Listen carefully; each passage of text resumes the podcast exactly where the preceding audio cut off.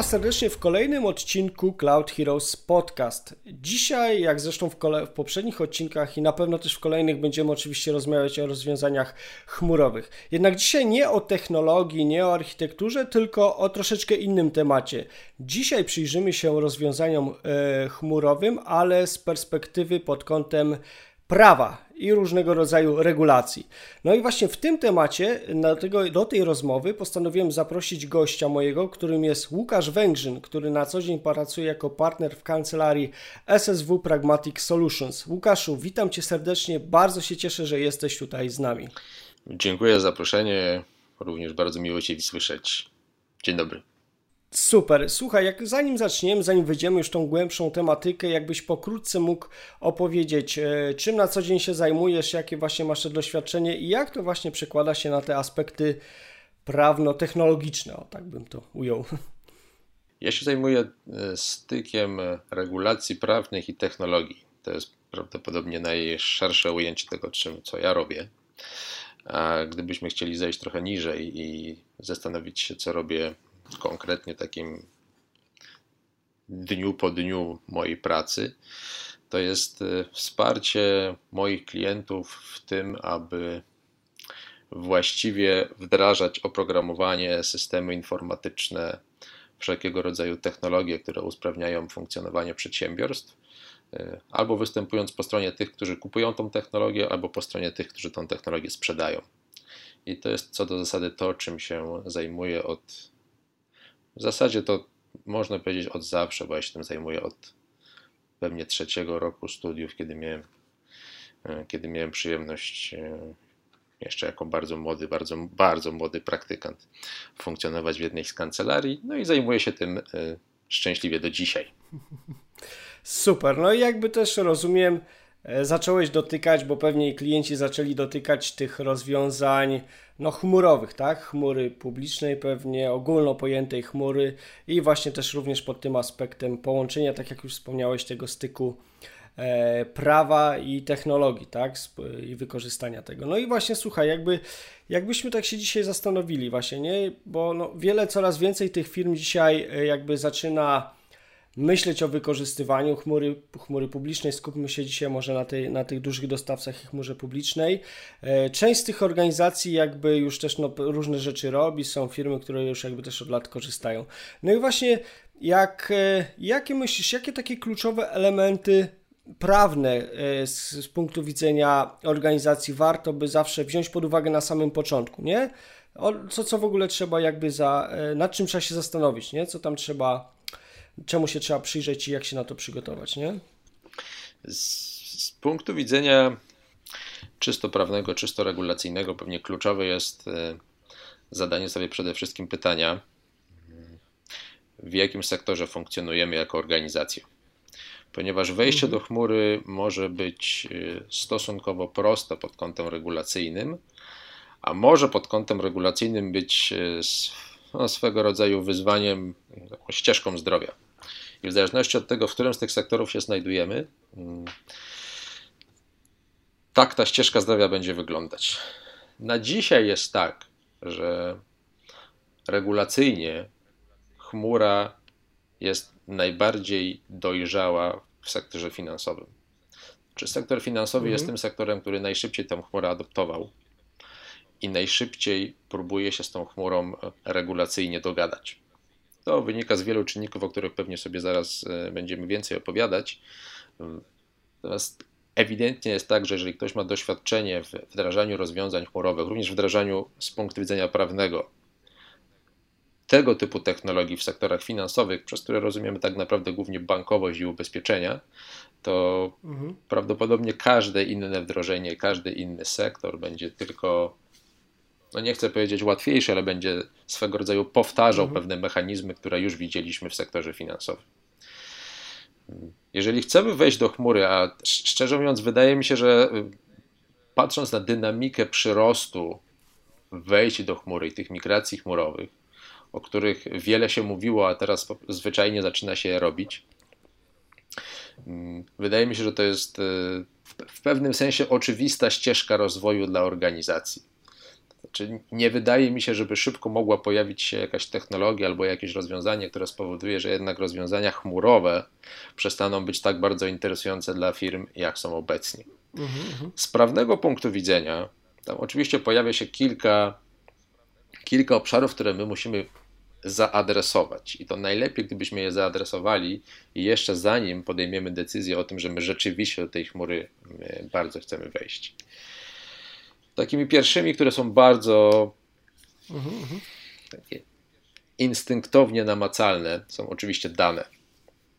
Chmura to jest w znakomitej mierze ta usługa, która przetwarza duże ilości naszych danych. Więc musimy się mocno zastanowić i weryfikować to zarówno pod kątem regulacji, w jakiej się znajdujemy, jak i pod kątem tego, co oferuje nam dostawca. Czy to przetwarzanie danych, czy ta praca na danych, która będzie miała miejsce w w kontekście rozwiązań chmurowych, no będzie mówiąc brutalnie zgodna z prawem i zgodna z otoczeniem regulacyjnym. To jest taki pierwszy duży klocek, który powinniśmy, powinniśmy analizować.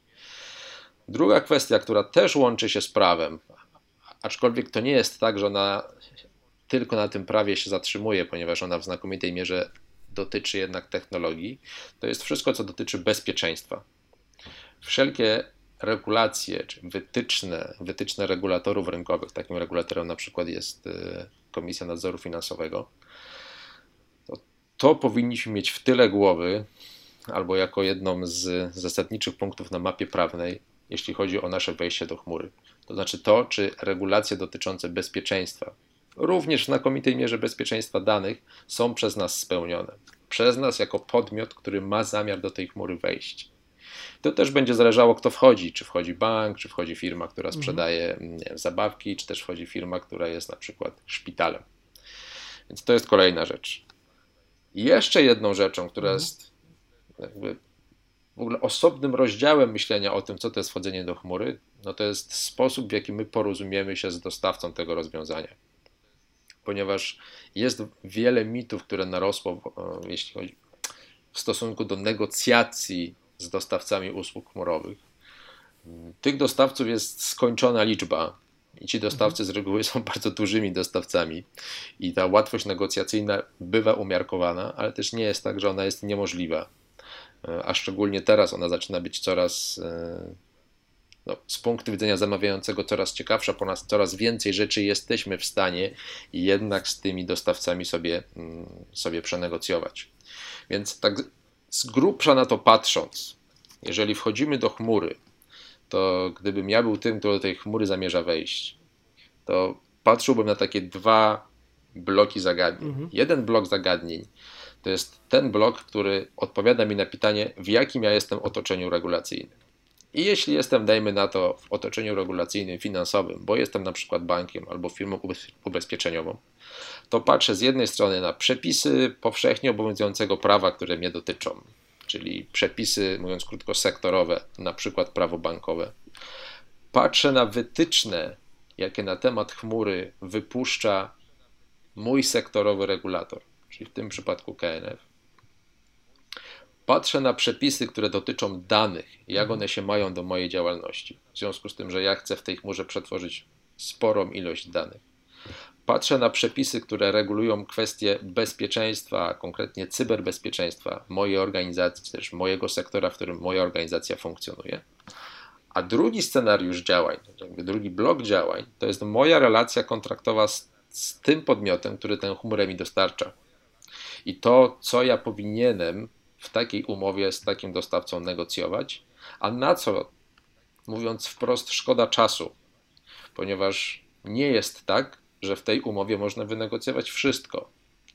To jest jednak umowa, która ma po drugiej stronie dużą organizację i nie jest tak, że my będziemy w stanie wszystko w tej umowie poukładać, jak nam się podoba. No niestety musimy to, mówiąc to przysłowiowo, musimy się z tym zgodzić i trudno, taka jest rzeczywistość i nie ma co z nią walczyć to, to się tym różni od takiego bardzo tradycyjnego, nazwijmy to outsourcingu IT, w której to w umowie outsourcingu IT byliśmy w stanie naprawdę mhm. czasami e, negocjować zdanie po zdaniu.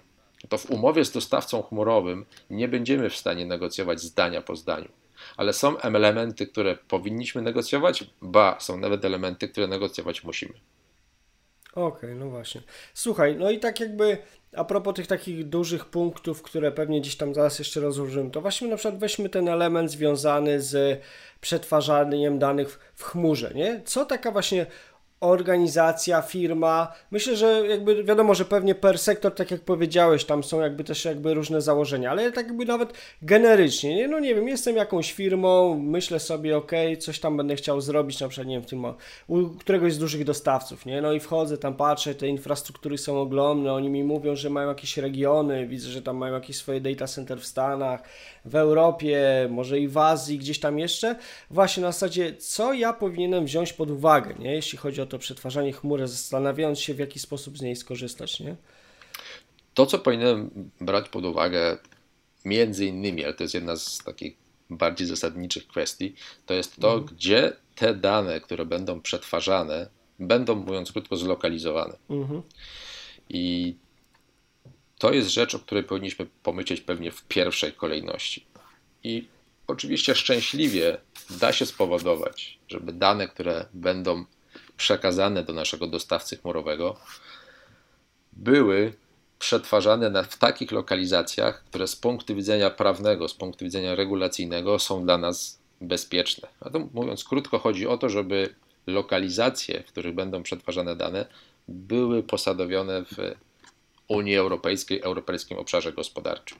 I my jesteśmy w stanie, co więcej, każdy z dużych dostawców daje nam taki komfort, jasno wskazać, że jeżeli kupujemy usługę X, to lokalizacja danych będzie w takim i w takim regionie i tego regionu, co do zasady, te dane nie opuszczą. I to jest ważne, no, przede wszystkim wynika to z uregulowań danowych, bo mhm, jeżeli, mhm. bo jeżeli by się okazało, że my te dane po prostu zwyczajnie wypuszczamy poza ten nazwijmy to bezpieczny obszar e, e, europejskiego obszaru gospodarczego, no to wpadamy w pewien nawis regulacyjny, który każe nam spełniać obowiązki, których nie musimy spełniać, dopóki dane Unii Europejskiej nie opuszczą. Natomiast na, na co warto zwrócić uwagę? Warto zwrócić uwagę, czytając umowy, nazwijmy je te umowy chmurowe, które są umowami dosyć rozwlekłymi i pisanymi w taki sposób, który nie jest sposobem tradycyjnym. Czyli to nie jest taki bardzo tradycyjny kontrakt IT. To jest często zbiór dokumentów, które są, e, które wzajemnie do siebie referują, a część z nich w ogóle wisi jako załączniki na stronach internetowych e, dużych dostawców. Mhm. Jednak warto się wczytać w te dokumenty, warto je dobrze poznać i na przykład w kontekście lokalizacji danych warto zweryfikować, czy przypadkiem nie ma gdzieś takiego postanowienia, które może się w takich umowach pojawić, że mhm. co do zasady lokalizacja danych jest taka, na jaką się umówiliśmy. Czyli dajmy na to, jest to lokalizacja, która pozwala nam, pozwala nam twierdzić, że dane nie opuszczą Unii Europejskiej. Ale może znaleźć się postanowienie i warto weryfikować umowę pod tym kątem, czy w przypadku jakiejś awarii, jakiejś nieoczekiwanej sytuacji, jakiejś siły wyższej, która zaistnieje, czy przypadkiem mhm. dostawca nie ma uprawnienia, które pozwala mu wyjąć te dane z terytorium Europejskiego Obszaru Gospodarczego i na przykład przerzucić do Indii albo do Stanów Zjednoczonych. I warto na przykład pod takim kątem weryfikować naszą sytuację dotyczącą danych. Czyli lokalizacja danych jedną z tych kluczowych aspektów, e, na które powinniśmy zwrócić uwagę.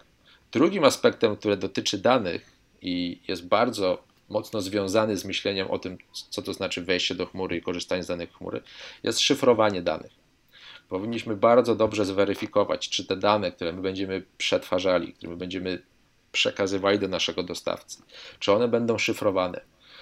W jakich, w jakich technikach one będą szyfrowane? Czy one będą szyfrowane w tym modelu at rest, czy one będą szyfrowane w modelu również in transit? I kto będzie miał klucze szyfrujące do tych danych? Czy te klucze szyfrujące będą znajdowały się u dostawcy, czy też, te, czy też do kluczy szyfrujących dostawca sam nie będzie miał dostępu? Więc lokalizacja danych, szyfrowanie danych, własność danych to jest punkt numer 3. Warto dobrze zweryfikować umowę pod tym kątem, żeby móc sobie łatwo odpowiedzieć na pytanie, kto jest właścicielem danych, które są przekazywane do dostawcy, kto jest właścicielem metadanych, które będą pewnym efektem tej, tego przetwarzania danych, jakie będzie miało miejsce u dostawcy. I to są pytania, na których warto szukać odpowiedzi w umowach, a jeżeli nie ma odpowiedzi w umowach, to powinniśmy zadbać o to, żeby taka odpowiedź się znalazła. Bo w sytuacji, kiedy będziemy być może chcieli tego dostawcę zmienić albo z tej chmury wyjść, wtedy może się okazać, że jak będziemy szukać tej odpowiedzi, to to będzie najgorszy moment, żeby ją znaleźć. Bo, no bo niekoniecznie musi być dobra atmosfera i taka, nazwijmy to, sytuacja, która będzie sprzyjała e, polubownym, e, polubownym rozwiązaniom. Więc patrząc na dane, tak, oczywiście pewnie tych tematów jest dużo więcej, ale starając się to, do, tego, do tego podejść w taki mm, syntezowany sposób, to zwracałbym uwagę na ich lokalizację, zwracałbym uwagę na ich szyfrowanie, zwracałbym uwagę na ich kwestie własnościowe te trzy obszary są obszarami, które mogą być potencjalnie problematyczne z punktu widzenia czysto regulacyjnego i czysto kontraktowego, i takie rzeczy powinniśmy spokojnie z dostawcami usług chmurowych negocjować. Okej. Okay. No i właśnie, a jak z Twojego doświadczenia, teraz jakby już e, no patrząc na tych dużych dostawców, nie? Czy z tych trzech kluczowych elementów jakby e, spotkałeś się właśnie z jakimiś takimi zapisami, nie? Że czy któryś z tych dostawców mówi na przykład, już tam nawet nie musimy jakby tam wskazywać ich palcami czy nazwami, ale jakby generalnie, nie? Czy właśnie z tych trzech punktów, jak wyglądało tych trzech dużych dostawców? Czy są właśnie takie, takie miejsca, które właśnie wskazują chociażby na to, że, że te dane właśnie mogą zmienić region, nie? Bo rzeczywiście jakby taki, nazwijmy ten pierwszy przekaz, to jest zawsze, że właśnie te już wspomniane regiony są takimi, nazwijmy tymi granicami, nie? Gdzie te nasze dane są, nie? Ale czy właśnie, czy oni, ja już też jakby o tym taką, e, kiedyś takie pytanie właśnie słyszałem, nie? Bądź taką, taką tezę, że właśnie, że może być taki wyjątek związany z tym, że pojawi się jakaś sytuacja, że te dane między, między mogą zmienić jakby region, nie? Przyznam, że z tych trzech obszarów, o których mówiliśmy, to mm, taki, który e, u nas wywołał kiedyś dwukrotnie na projekcie pewną na pewne wyzwanie, no to była kwestia mm, zaadresowania w umowie tej sytuacji, kiedy mhm. dostawca chciał, chciał mieć uprawnienie pozwalające mu zmienić lokalizację danych w sytuacji zajścia no, no, okoliczności nagłych, na przykład siły mhm. wyższej. Mhm, mhm, Więc takie sytuacje się zdarzają i takie sytuacje mogą się zdarzyć w umowach. Jeśli chodzi o kwestię szyfrowania, to tutaj nie napotkaliśmy takich, e, nie, nie napotkaliśmy takich wyzwań czy, czy problemów, których nie udałoby się, e, mówiąc krótko, dogadać z dostawcą. Znaczy jest raczej dostawcy pokazują bardzo dobry katalog tych usług, które łączą się z szyfrowaniem i te dane rzeczywiście mogą być e, szyfrowane w takich technikach, które są z punktu widzenia regulatorów rynkowych e, bardzo akceptowalne, więc pod tym kątem nie widziałem problemu. Raz, ale to dosłownie raz widziałem pewien zasadniczy problem dotyczący własności danych i dotyczący tego, czyje te dane są. I tu nie chodziło o dane same w sobie, tylko bardziej mhm. chodziło o metadane, które były jakby efektem, efektem pracy i przetwarzania tych danych, które zostały do, do, do chmury wpuszczone. I w każdym kolejnym projekcie już e, mieliśmy w związku z tym no, swego rodzaju nauczkę, żeby o ten obszar, żeby o ten obszar mocno zadbać. Więc e, z tych trzech, z tych trzech punktów, żaden z nich na dzień dzisiejszy nie jest taki, którego nie udałoby się w sposób pozytywny zaadresować. Zdarzały się kiedyś takie punkty w umowach, które były bardzo trudne do przeskoczenia. To były mhm. punkty związane z pewnymi wymaganiami sektorowymi, o których y, na przykład mówi, na przykład mówi prawo bankowe. W prawie bankowym jest taki, no można powiedzieć, że on jest sektorowo i branżowo już słynny przepis, który jasno wskazuje, że odpowiedzialność dostawcy nie może być mm, limitowana, a wiemy, że jak dostawca widzi, że jakaś odpowiedzialność nie może być limitowana, no to co do zasady niechętnie chciałby taką umowę z takim zamawiającym podpisywać. Prawo bankowe jest jakie jest i ten przepis o nielimitowanej odpowiedzialności jest cały czas. Dostawcy stawali na głowie, żeby próbować jakoś tak to opisać w umowie, żeby z jednej strony był wilk syty i owca cała, czyli mówiąc krótko, żebyśmy byli zgodni z prawem, ale żeby jednak umowa tak bardzo w oczywisty sposób nie mówiła o tej nielimitowanej odpowiedzialności. jakkolwiek było niezwykle trudno to wynegocjować. Czy czasami negocjacje usługi chmurowej w sektorze finansowym zatrzymywały się na tym konkretnym postanowieniu. Ponieważ to konkretne postanowienie brzmi jak brzmi i mówi, że tej odpowiedzialności limitować nie możesz. Więc jeżeli będziesz chciał jakkolwiek to opisać w umowie, który będzie sygurował, że ją limitujesz, no to możemy mieć problem u, u regulatora, który może mocno kwestionować tego typu postanowienie umowne.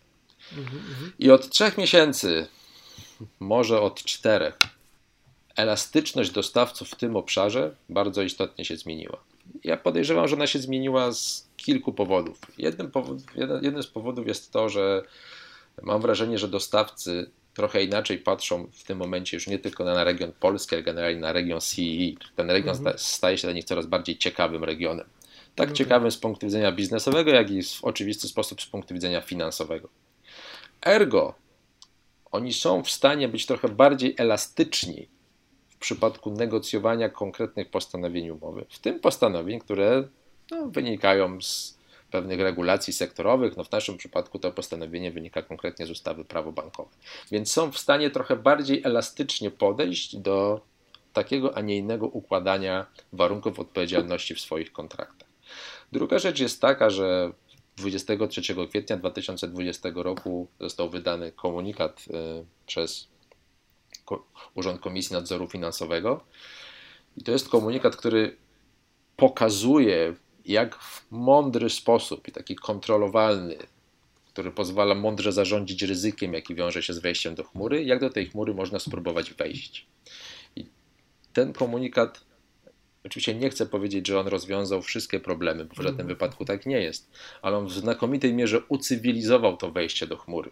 Czy on powiedział, na co powinieneś zwracać uwagę, co jest dla ciebie istotne, co powinieneś wymagać od dostawcy, jakie rzeczy powinny się znaleźć w umowie, a, jakich, a jakie rzeczy w umowie być może nie są tymi najbardziej koniecznymi. I mam wrażenie, że to też pozwoliło myśleć o wejściu do chmury w taki sposób bardziej bezpieczny. A jeżeli możemy mówić o wejściu do chmury w sposób bardziej bezpieczny, to zarówno zamawiający, jak i dostawca mogą trochę bardziej elastycznie negocjować warunki tego wejścia. Mhm, Więc y, ta zmiana, która zaszła co do negocjowania bardzo konkretnego postanowienia o nielimitowanej odpowiedzialności, to ona w, w stosunku ostatnich czterech miesięcy jest, jest zwrot w zasadzie 180 stopni. Na dzisiaj, jeżeli jesteś osobą, która siedzi mocno w tej branży i mocno negocjujesz z tymi dostawcami, które jak wiemy jest ich skończona ilość, i jak wiesz, w których załącznikach takie postanowienia powinny się znaleźć, to one się tam znajdą. To ci dostawcy rzeczywiście są w stanie takie postanowienia, które naprawdę wychodzą naprzeciw wymaganiom regulacyjnym, są w stanie do tych umów, mówiąc kolokwialnie, wpisać rok temu, 4 lata temu, 3 lata temu nie było dyskusji. To znaczy, mogłeś dyskutować do woli. Dyskutować mogłeś nieskończoną ilość czasu. My mieliśmy takie przypadki, że dostawcy usług chmurowych prosili nas, żeby zrobić im zrzut ustawy prawo bankowe z okomentowanym przepisem, ponieważ oni nie byli w stanie uwierzyć, że takie postanowienie znajduje się w ustawie będącej powszechnie obowiązującym prawem. Że to jest być może jakieś widzimisię bankowe, które ma spowodować, że ich odpowiedzialność będzie wyższa, a przecież oni zawsze limitują swoją odpowiedzialność. I szczerze mówiąc, no taki dobra praktyka kontraktowa, jeśli chodzi o świat IT, oczywiście potwierdza, że odpowiedzialność dostawcy zawsze jest limitowana. No, są, czasami są to wyższe limity, czasami są to niższe limity, ale ta odpowiedzialność co do zasady ma swoją granicę. Natomiast prawo bankowe niestety mówi, że w tym obszarze, no, w tym sektorze, w sektorze, który no, zajmuje się niczym innym jak pieniędzmi, mhm. no, ta odpowiedzialność tego dostawcy w tym przypadku może chodzić między innymi o dostawcę takiej technologii jak chmura, o, limitowana być nie może. No i o to były wielkie, wielkie spory, wielkie dyskusje Dzisiaj jest tak, że jesteśmy w stanie wynegocjować umowę z pełną świadomością tego, czym jest przepis prawa bankowego, wynegocjować ją do takiego poziomu, że jest umowa, a to, co mówi prawo bankowe, są ze sobą w pełnej zgodzie. To jest. To jest przykład, że wszystko jest w stanie się zmieniać, wszystko jest w stanie ewoluować, również elastyczność negocjacyjna e, wielkich dostawców chmurowych, którzy mam nadzieję, to też to pokazuje trochę sytuacja, która ma miejsce w tym roku, ten region googlowski, region microsoftowski, to pokazuje, że to myślenie o chmurze w Polsce e, jest teraz, że zakładam, dużo bardziej dojrzałe, no i że ten region sam w sobie stał się dla tych dostawców dużo bardziej ciekawy. Przez to stali, stali się bardziej elastyczni, no bo chcą o ten region, jak, jak się domyślam, trochę mocniej zawalczyć. No dokładnie, nie? I właśnie a propos tych jeszcze, to co powiedziałeś, właśnie tych odpowiedzialności, nie? Bo jakby zawsze to, co dostawcy tam jakby dosyć mocno no, przedstawiali ze swojej strony, zwłaszcza jak zawsze to podejmuje się te, ten temat te rozmowy o bezpieczeństwie, nie? To jest tak zwany ten, każdy z nich ma zdefiniowany ten, ten swój tak zwany shared responsibility model, nie? Mm -hmm, właśnie mm -hmm. gdzieś tam oni pokazują do którego stopnia, a oni mogą jakby tym jakby, jakby biorą na siebie odpowiedzialność, a po, po, jak to wygląda potem, od którego momentu jest po stronie dostawcy, nie? Chociaż weźmy nawet to szyfrowanie w takim no, domyślnym podejściu jest prawda, że okej, okay, powiedzmy, nie wiem, chcę tam skorzystać z usługi X, będę w tej usłudze X przechowywał jakieś dane, no i teraz jakby za, yy, powiedzmy, że jest ten temat ok, dane powinny być szyfrowane, powiedzmy już nawet w tym spoczynku, tak?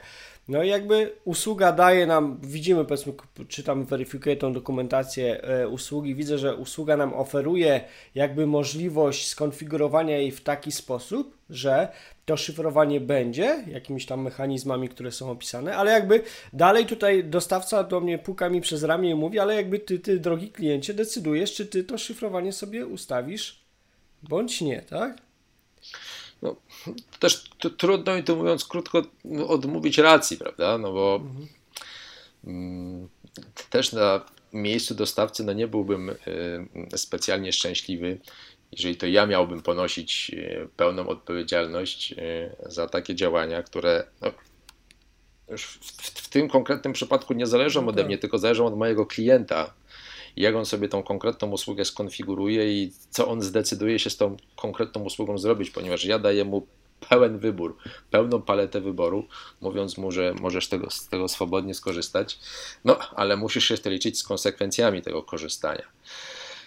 I oczywiście trochę inaczej będzie się rozpadał ten model e, dzielonej odpowiedzialności czy współdzielonej odpowiedzialności w sytuacji, kiedy ktoś korzysta tylko i wyłącznie z rozwiązań IaaS-owych Inaczej będzie to wyglądało w sytuacjach platform, czyli tych rozwiązań pasowych, mhm. a jeszcze inaczej w sytuacjach sasowych, gdzie de facto my mamy po prostu wystawioną aplikację, z którą możemy skorzystać i nasz wpływ na to jest no, stosunkowo niewielki. My tam możemy ją być może czasami w skrajnym przypadku trochę pokonfigurować, ale w zasadzie to możemy tak naprawdę tylko z niej korzystać.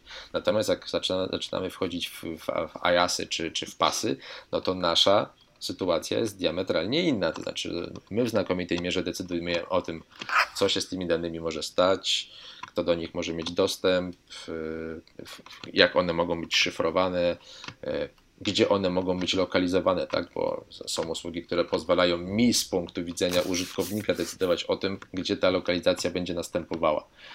I wtedy z oczywistych względów no, taka odpowiedzialność musi uwzględniać fakt, że nie za wszystko jest w stanie nadstawiać głowę nasz dostawca.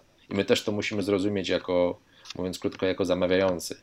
No bo jeżeli nie zrozumiemy tego i będziemy tkwić dalej w takim mindsetie klasycznego outsourcingu, gdzie po prostu wywaliliśmy jakieś graty wywaliliśmy oprogramowanie i powiedzieliśmy, po, powiedzieliśmy naszemu dostawcy, teraz ty się martw, ponieważ ty tym wszystkim zarządzasz, to ty masz wszystkie zabawki w ręku, no to tu sytuacja jest trochę inna.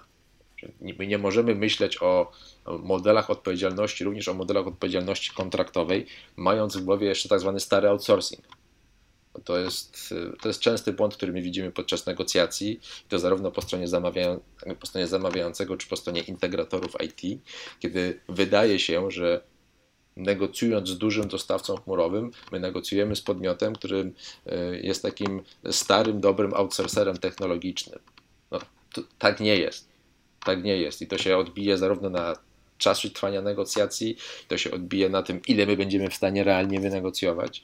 No po prostu musimy, musimy jakby zapomnieć o tym starym outsourcingu, nie wiem, czy słowo stare jest najbardziej odpowiednie, ale o tym takim nazwijmy tradycyjnym outsourcingu mm. na rzecz outsourcingu chmurowego, który jest po prostu wielkim, globalnym, globalną usługą, e, gdzie są nie tysiące, ale pewnie setki tysięcy klientów. No i nie jest tak, że my będziemy w stanie przenegocjować każde postanowienie umowy. Trudno, taka jest rzeczywistość. Tak.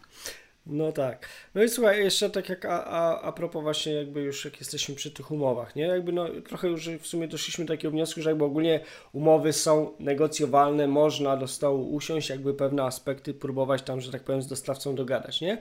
A też jakby tak, wiesz, w ogóle patrząc na takich nawet ten domyślny kształt, nie? Wiesz, jakby wiemy, że jak to jest, nie, zakłada się w różnych portalach konta, zazwyczaj zgoda na umowę wiąże się z tym, że po prostu każdy odklika ten tam ciapek czy coś i, i, leci dalej, nie? I wiesz, nawet nie będąc taką, wiesz, może firmą, która jakby jest obłożona jakimiś regulacjami, jestem, no nie wiem, jakimś niedużym biznesem nawet po prostu, który chce coś sobie w tej chmurze zrobić, czy jednak wiesz, jakby, czy są tam elementy, na które ja powinienem zwrócić uwagę, których jakby właśnie nawet myśląc o takim tradycyjnym podejściu, wydaje mi się, że o, tu pewnie jest tak samo, a jednak nie, jest inaczej, nie? Na co zwrócić uwagę? A może w ogóle też są takie według Ciebie elementy, które zawsze powinno się wziąć na stół i spróbować się przenegocjować, bo jakby w takiej postaci są trochę takie jakby nie, nie, nie, nie, nierealne bądź nieżyciowe, nie? Wiesz, abstrahując od sytuacji, kiedy rzeczywiście mamy do czynienia z jakimiś e, wrażliwymi sektorami, czyli bankowość, ubezpieczenie, energetyka czy, czy sektory medyczne, to mm, w sytuacjach takich bardzo standardowych, kiedy jesteśmy firmą, która w żadnym z tych sektorów e, e, nie funkcjonuje, no to powinniśmy, powinniśmy zwrócić uwagę i przeanalizować przez po, po, naszej stronie, no czy czy te, te, warunki, które są położone na stole, czy te warunki kontraktowe, które są położone na stole, no, czy one spełniają wymagania e, tych regulacji, które dotyczą danych osobowych. Tak? Bo one dotyczą każdego z nas. Czy my jesteśmy bankiem, czy jesteśmy ubezpieczycielem, czy jesteśmy szpitalem, czy jesteśmy firmą, która nie, produkuje opony, to przetwarzanie danych dotyczy nas jeden, jednego i drugiego. Więc powinniśmy zwrócić uwagę, czy ten tak zwany GDPR compliant jest zachowany.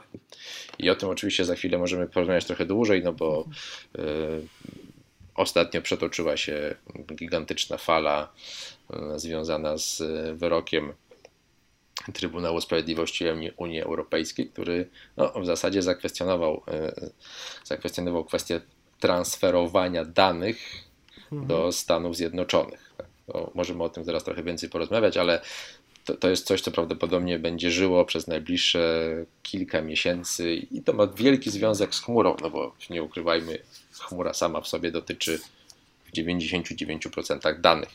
Mhm. Więc pewnie będąc takim podmiotem pomyślałbym, czy ten GDPR compliant jest zachowany, czy te, czy, czy te wymagania, czy te regulacje, które dotyczą, dotyczą danych osobowych rzeczywiście mm, są wypełnione w taki sposób, jak, jaki, jaki nakazuje mi ustawa. Mm, pewnie spojrzałbym na to, w jaki sposób, y, jak wygląda rozliczenie z takim dostawcą. E, czyli ja płacę za coś z góry, czy płacę za coś za mm, wiem, ilość przetworzonych danych, mm -hmm. czy rozliczamy się jakoś przyrostowo, e, czy rozliczamy się na koniec e, danego roku albo danego miesiąca rozliczeniowego warto na to spojrzeć z takiej perspektywy, żeby mieć świadomość, za co ja płacę. Tak? Bo często jest takie przekonanie, że jak wejdę do chmury, to na pewno będzie taniej. I, I, potem jest delikatne rozczarowanie, które pokazuje, że no, miało być pięknie, a wyszło jak zawsze. Bo jeżeli jestem organizacją, w której systemy są y, na przykład nastawione w znakomitej części czasu na bardzo wysoką dostępność i muszą pracować 24 na 7, i nagle wchodzę do chmury, bo myślę, że będzie taniej, a okazuje się, że jest drożej, no to warto się zastanowić, o co oparte jest rozliczenie, za co ja będę rozliczany, czy za jakąś, nie wiem, stałą, stały miesięczny prawda, wolumen danych, czy może -hmm. będę płacił jakąś jedną stałą opłatę niezależną od wszystkiego, jak do, jak do tego, jak się mają opłaty wynikające z licencji z opłatami serwisowymi, czy one są ze sobą jakoś zagregowane, czy przeciwnie, o takich rzeczach warto pamiętać. Warto też pamiętać, że jak, czy jak jesteśmy podmiotem, który chce wejść do chmury, i to jest nasze pierwsze wejście do chmury, bo do tej chmury jeszcze wcześniej nie wchodziliśmy, to trzeba się zastanowić, co potencjalnie może się stać, jeżeli trzeba się będzie z tej chmury, mówiąc krótko, jakoś katapultować, jakoś wynieść. To, to, co jest pewną praktyką, która dzieje się na rynku, aczkolwiek no, też otwarcie powiem, że ona dotyczy raczej tych większych podmiotów niż mniejszych. E, to, to jest taka dobra praktyka, mm, nazwijmy to takiego bezpieczeństwa prawnego, która mówi, że jeżeli wchodzimy do chmury i zdarzy się nam rollback, to musimy mieć pewność, że mamy cały czas środowiska, na które my się możemy zrolować.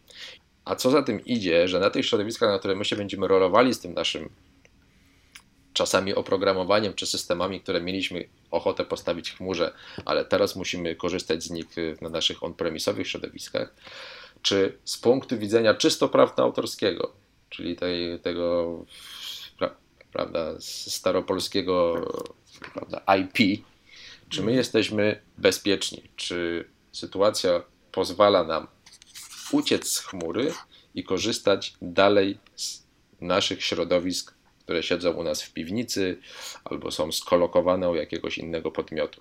Bo czasami jest tak, że wyzbywamy się wszystkiego, co się łączy z on-premise, biegniemy do chmury, okazuje się, że musimy zrobić szybki rollback i już nie mamy narzędzi prawnych, które pozwalają nam na tym on-premisie właściwie zafunkcjonować.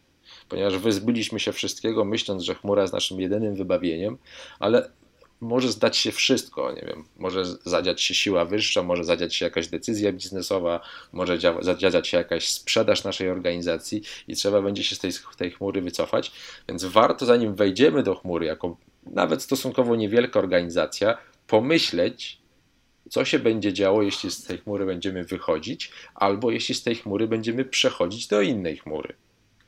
Czy przypadkiem to będą procesy, które są arcytrudne i tak naprawdę wejście do jednej chmury spowoduje, że my do tej chmury już wchodzimy na długi okres czasu.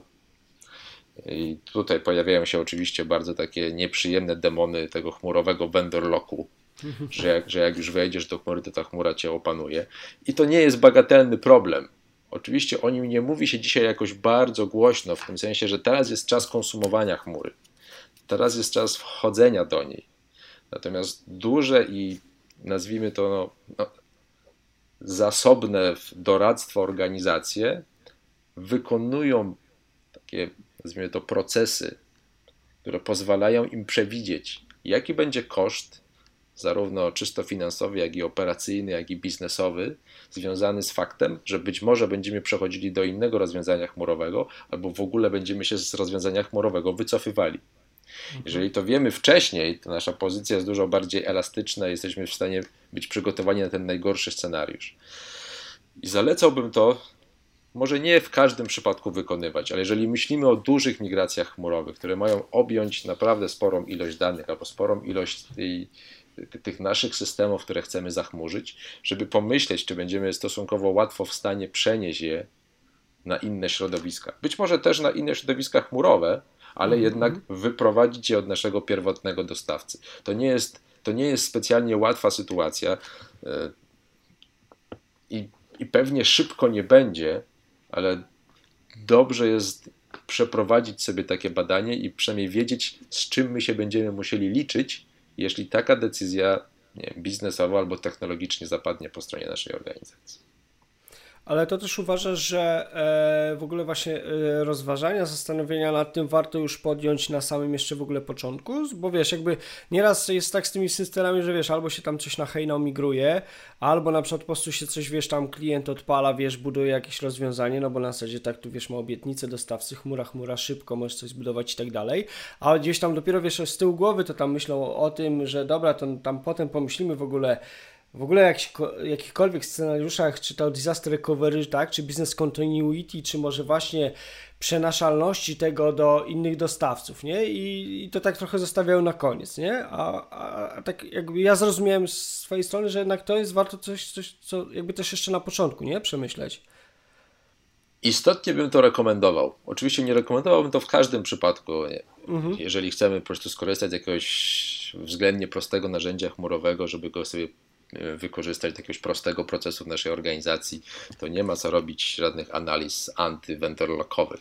Natomiast mhm. jak myślimy o szeroko, szeroko wielkoskalowych migracjach chmurowych, które mają być pewną, pewną strategią dla naszej firmy, że dla naszej firmy strategią jest cloud first, czyli wszystko, mhm. co się będzie dało, będziemy zachmurzać, no to pomyślałbym dwa razy, Zresztą mamy klientów, którzy zwyczajnie chcą, żeby przeprowadzić z nimi takie badanie. To pomyśleć dwa razy, z czym się będzie łączyło potencjalne wyjście z chmury od danego dostawcy. I to zarówno wyjście na środowiska on-premisowe, jak i przejście do sąsiadującego dostawcy. I oczywiście tutaj karierę robi prawda, sformułowanie multi-cloud. Multi-cloud jest tym, jest tym rozwiązaniem, które jest w stanie nas z jednej strony być naszym wybawcą od, tego, od tej zmory vendor lockowej, bo będziemy mieli nie jednego dostawcę, ale kilku. Przy czym to jest na razie trochę pewnie marzenie ściętej głowy, że, że, że multi-cloud nam rozwiązuje wszystkie problemy, bo mm, czasami jest tak, że my jako organizacja musimy nabyć właściwe kompetencje, żeby dobrze opanować jedną chmurę, a co dopiero, kiedy nakładamy na siebie wymóg, że my jako organizacja musimy być kompetencyjnie przygotowani na obsługę kilku chmur, dwóch lub trzech. Na dzisiaj to jest z czysto tego punktu widzenia trudne. Pomijając aspekt regulacyjny czy aspekt biznesowy, to nie jest tak prosto spowodować, że my jako organizacja jesteśmy tak dojrzali, że jesteśmy w stanie operować na kilku chmurach naraz. I oczywiście w domyśle, w takim długiej, w długiej perspektywie rozwiązania multicloudowe będą niewątpliwym warunkiem przed vendor lockiem, czyli przed zanurzeniem się u jednego dostawcy w taki sposób, który jest dla nas niebezpieczny. Znaczy, że, mhm. wchodzi, że wchodzimy tak mocno, że okazuje się, że mm, zaczynamy być przez niego de facto ograniczani, ponieważ wyjść już za bardzo nie możemy, jesteśmy już w zasadzie skazani na jednego dostawcę, a jeżeli, mhm. a jeżeli możemy wyjść, to to będzie okupione potężnym kosztem biznesowym, operacyjnym, organizacyjnym itd., itd., itd. Natomiast myśląc o tym wierzę, że może nie w super krótkiej perspektywie, bo tak jak, jak mówiliśmy e, kilka minut temu, na razie jest czas wchodzenia do chmury. Wszyscy zastanawiają się, jak do tej chmury wejść, tak? jak do niej wejść bezpiecznie, jak do niej wejść szybko, jak do niej wejść w taki sposób, żeby spowodować jakąś efektywność na koszcie, żeby się szybko skalować, żeby, żeby dosyć łatwo zarządzać tymi swoimi pikami, że jeżeli potrzebujemy dużo zasobów, to kupujemy trochę więcej, jak potrzebujemy mniej, to rezygnujemy. Natomiast trzeba wyciągać nauczkę z tego vendor locku, który miał miejsce przy tradycyjnych rozwiązaniach informatycznych, bo do dzisiaj absolutnie do dzisiaj są duże organizacje, które mają problemy z vendor lockiem tych tradycyjnych systemów, które się po prostu tak rozpełzły po organizacji, że niezwykle trudno jest takiego dostawcę po prostu, mówiąc krótko, zostawić. Więc jeżeli mamy tą nauczkę, którą zdobyliśmy na tradycyjnych rozwiązaniach informatycznych, to spróbujmy ją stosować do rozwiązań informatycznych o charakterze chmurowym że prędzej czy później zdarzą się przypadki, w których vendor log może być zasadniczym problemem dla organizacji. Taki znany przypadek, który miał miejsce stosunkowo niedawno, to jest sytuacja, kiedy mm, firma Snapchat, czyli tak zwany serwis społecznościowy, który mhm. można sobie uruchomić za pomocą aplikacji na naszych telefonach komórkowych. On polega na tym, że możemy wystawiać sobie filmiki, zdjęcia, które po jakimś czasie, nazwijmy to, znikają. To, czy one faktycznie, to, czy one faktycznie znikają, do tego jeszcze pewnie należałoby to mocno zweryfikować, no ale co do zasady, my nie możemy ich po jakimś czasie już odtworzyć. Mhm. Otóż Snapchat, który był swego czasu takim pieszczochem mediów technologicznych, to znaczy to był rzeczywiście jednorożec, y, gigantyczne wyceny, prawda, celebryci zarządzający, wokół tego kręciło się, e, kręciło się dużo tak zwanego, takiego, takiej dobrej prasy. Oni wchodząc na giełdę opublikowali w swoim prospekcie emisyjnym informację, że mają podpisaną umowę z jednym z globalnych dostawców usług chmurowych i to jest umowa, którą mają zawartą na, podaj tam była 5 lat mhm. i to jest umowa, która będzie opiewała na koszt, tam była minimum 2 miliardy 200 dolarów. 2 no miliardy 200 milionów dolarów. I Inwestorzy widząc tą sytuację, że oni są de facto zapakowani w jednego dostawcę, który w ciągu pięciu lat rzeczywiście może wytworzyć ryzyko vendor lockinu, tak? to znaczy, że organizacja, która weszła w, tą, e, weszła w tą chmurę, będzie trochę ograniczana i te koszty jej mogą no, nieprzyjemnie wzrosnąć, no, inwestorzy nie zareagowali dobrze.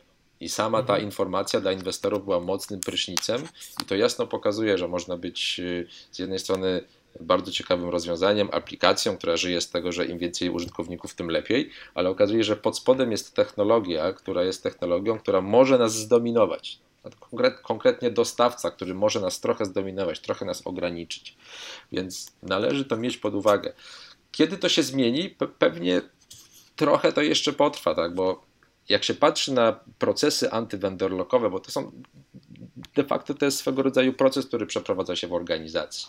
Czyli bada się sytuację, jak łatwo są przenoszalne dane, tak? jak łatwo jest przenoszalne oprogramowanie, jak łatwo są przenoszalne licencje, można zadać pytanie, jak trudno, tak? czyli jak trudno mhm. będzie przenieść dane z, jedne, z jednego środowiska na drugie środowisko, jak trudno będzie przenieść licencje, jakie dzisiaj mamy w tym oprogramowaniu, na środowisko dostawcy X, na dostawcę Y, czy w ogóle te, te licencje, które mamy wykupione, będą funkcjonowały u innego dostawcy. Y, jak wygląda kwestia exit planu, czyli za co my będziemy płacić w sytuacji, kiedy mhm. będziemy wychodzić na czym polega ta asysta exitowa, czyli w czym ten dostawca, od którego będziemy wychodzić, będzie w stanie nam pomóc, czy on w ogóle będzie chciał nam w czymś mhm. pomóc, jeżeli będzie chciał nam w czymś pomóc, to za ile i jak, tak. jak długo to będzie trwało. Z kolei na to nakłada się też, na to nakłada się też yy, weryfikacje, jak się do tego mają umowy o utrzymanie naszych środowisk. Czy przypadkiem nie jest tak, że jak się spóźnimy z realizacją exit planu, to zacznie się odnawiać opłata serwisowa i się okaże, że my y, będziemy musieli zapłacić z góry za serwis w sytuacji, kiedy tak naprawdę nie będziemy już z niego trochę korzystać. Więc są organizacje, które zamawiają sobie taki anti-vendor lock-in matrix, żeby zobaczyć już w momencie wejścia, jakie będą warunki wyjścia. I to jest bardzo dobra praktyka przy dużych wielko, wielkoskalowych migracjach chmurowych, warto taką sytuację, warto taką, ta, ta, taką e, nazwijmy to, proces myślowy e, e, przeprowadzić. Okej, okay, no i jakby to też, bo tam jak dobrze kojarzę, nie, to jakby zwłaszcza sektor finansowy chyba jakby ma też to tak jakby e, regulator tutaj jakby zobowiązuje ich do tego, żeby jakby też mieli, nie, opracowane te exit plany, prawda? Ale myśl, no właśnie, ale myślę, że tak jak mówisz, to rzeczywiście to tak naprawdę warto rozpatrywać w każdej sytuacji, w której no jakby jesteśmy no na tyle dużą organizacją i planujemy na tyle dużą migrację, bądź rzeczywiście no przeniesienie tej bardzo dużej ilości danych do chmury, żeby rzeczywiście potem wiedzieć jak to będzie w sytuacji, kiedy po prostu będziemy chcieli się wymigrować, przemigrować, czy czy po prostu uruchomić w innym, w innym jakby rozwiązaniu, czy w innym ośrodku, nie?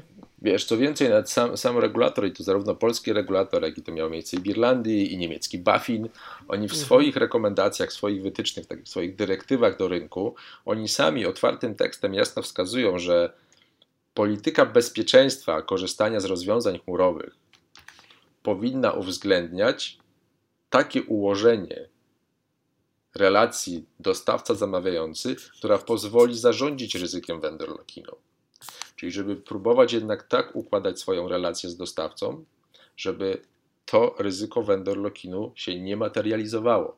Czyli już sami regulatorzy rynkowi zwracają na to uwagę, pokazując, że to może być problem, że, że uzależnienie się bardzo od jednego dostawcy może wpływać na bezpieczeństwo samej organizacji ponieważ no, przestajemy być aż tak bardzo elastyczni, zaczynają się prawdopodobnie problemy kosztowe, e, trudno jest jednego dostawcę drugim zastąpić, więc jeżeli już to widzą regulatorzy i regulatorzy już pokazują, słuchaj, jak budujesz sobie politykę chmurową, to zadbaj o to, żeby zbudować ją w taki sposób, żeby to wejście do chmury było tak przeprowadzone, żebyś się od tego swojego dostawcy za mocno nie uzależnił.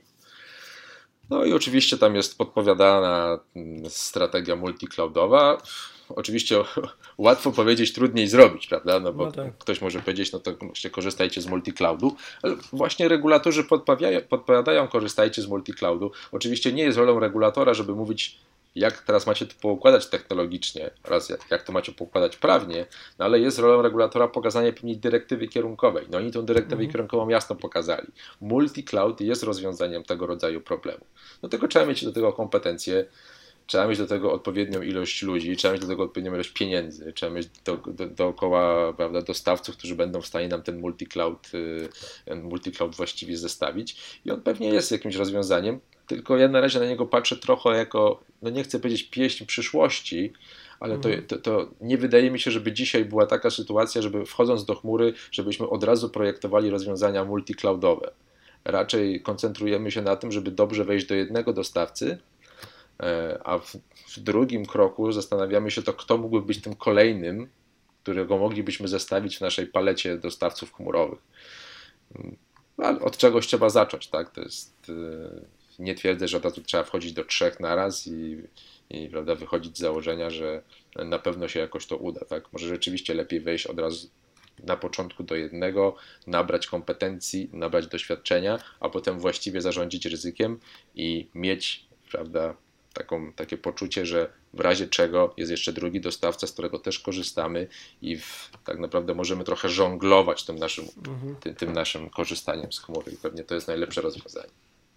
No tak, ale wiesz, myślę, że właśnie ten silny przekaz, nie, jakby też trochę tak ja to obserwuję, że takiego bądź nie wiem, spycha firmy, bądź jakby skłania je do tego, że jakby od początku chcą, wiesz, robić te, ten multi-cloud, jakby w pełni z tą się oczywiście zgodzę, ja patrząc jakby z tego swojego, wiesz, technologicznego aspektu, że jakby to jest naprawdę bardzo trudne, nie, bo to są właśnie kompetencje, to jest jakby cały ten cloud governance, bo to się tak ładnie nazywa, nie? Jakby wiesz, o, ogranie tego, okiełznanie tego, wiesz, jakby dostosowanie jakby, wiesz, tej konfiguracji do tego, co nakłada, wiesz, jakby na przykład już regulator, to jest naprawdę bardzo duży, złożony proces, nie? Jakby, no wiesz, sam, sam uczestniczę, bądź uczestniczyłem w tego typu projektach, również tam właśnie, wiesz, w sektorze bankowym i tak naprawdę to są, to są, to są duże projekty w ogóle, wiesz, jakby właśnie setupu, samego setupu chmury, tu nie, wiesz, tu nikt nie mówi o odpalaniu bądź migracji jeszcze czegokolwiek, nie? Tylko jakby, wiesz, właśnie samego setupu pod kątem jakichś tam wymagań, nie? I rzeczywiście, jak wiesz, jak e, zaczniesz e, to robić od razu z dwoma dostawcami, a znam też takie historie, no to to są strasznie duże projekty i długotrwające, nie? Pochłaniające masę czasu, nie? Tylko kwestie związane, żeby, wiesz, z okiełznaniem tego jakby takiego, wiesz, e, tego bazowego, bazowego spełnienia tych wymogów bezpieczeństwa, nie? A gdzie to oczywiście, tak jak mówisz, jeszcze i kwestia i zbudowania kompetencji, doświadczeń i tak dalej, tak? To jest w ogóle jeszcze jakby niezależny element, nie? No, dokładnie tak. Poza tym, wiesz, tak też patrząc na to, pewnie już właśnie tak trzeźwo, wiesz, schodząc już na dół, jak to wygląda w tej, w tej, tej rzeczywistości. Też oczywiście pojęcie multi-cloud w swojej idei jest bardzo fajne, bo mówi musisz się zaopatrzyć w odpowiednią ilość dostawców, to nie może być jeden dostawca, tak żebyś mógł, żebyś miał przed sobą pewną, pewien wybór, tak? Tylko mhm. co z tego, że masz ten wybór, kiedy masz te słynne trzy albo cztery ryzyka migracyjne, które ci mówią, że masz e, ryzyko migracyjne aplikacji, że wcale nie jest tak łatwo przenieść aplikację z dostawcy X na dostawcę Y, że masz mhm. ryzyko danowe, że te dane u jednego dostawcy są w takich formatach i przeniesienie do, do, do drugiego dostawcy wcale nie musi być super proste. Masz ryzyko kompetencyjne, które mówi ci, że my jesteśmy fantastyczni, jeśli chodzi o kompetencje u dostawcy X, ale u dostawcy Y to tych rozwiązań specjalnie nie znamy, tak? No Więc. Tak. Więc pewnie trochę jeszcze wody w Wiśle upłynie, zanim się okaże, że ten multi-cloud nie tylko w sensie idei, ale w sensie takim faktycznego rozwiązania spełnia swoją rolę. Niemniej pewnie jest, jest tym rozwiązaniem, które będzie no, pierwsze na półce, do, po, które należy, po które należy sięgnąć. Ale zakładam, że jeszcze trochę czasu będzie musiało upłynąć, zanim to się stanie takim mm, już naprawdę wytartym standardem, że większość z firm planujących duże migracje chmurowe będą wychodziły z założenia, że tylko multi-cloud, ponieważ nie chcemy się e, zbytnio u, u, u, uzależniać od jednego dostawcy. Mhm, no właśnie, dokładnie tak. Słuchaj, jak jesteśmy jeszcze przy tym e, sektorze finansowym, nie, to jakby tutaj z perspektywy tego nowego prawa antymonopolowego, nie, czy, czy, czy to jest to jakieś elementy, które jakby też warto, warto gdzieś tam, wiesz, e, zastanowić się, jakby wziąć pod uwagę. O. Jeśli chodzi o kwestie antymonopolowe, to samo prawo w sobie jest, jest e, nie chcę powiedzieć stare, ale no, mamy prawo antymonopolowe takie, jako mamy Dynamika technologiczna, dynamika rynkowa zmienia się w sposób niezwykle szybki i wydaje się, że stoi przed nami potrzeba pewnej redefinicji myślenia o tym, jak spróbować uregulować rynki, o których 10 lat temu albo 15 lat temu nie mieliśmy pojęcia, ponieważ te rynki same w sobie albo technologia, które te rynki wytworzyła, na przykład technologia chmurowa, po prostu nie istniała. Mhm. Mhm, mhm. Wydaje się, że takie pytania już się stawia. To są pytania stawiane na razie, można powiedzieć, na poziomie akademickim i trochę na poziomie takich y, wysokich agent unijnych. Y, mocno się o nich też myśli w Stanach Zjednoczonych. I do czego się to sprowadza? To się sprowadza do następujących wyzwań. Jest kilka podmiotów, które uzyskały taką potęgę technologiczną, mhm. a tym samym potęgę rynkową, no tak. jako biznes, że trochę wymknęły się tak szybko, z jednej strony tak szybko urosły, z drugiej strony zbudowały sobie rynki, które, które same na tych rynkach w zasadzie albo konkurują już tylko sami z sobą, mhm. albo mają rynki, w których dominują w sposób absolutny. I teraz jest pytanie, co zrobić, żeby nie zagrozić właściwemu poczuciu konkurencji.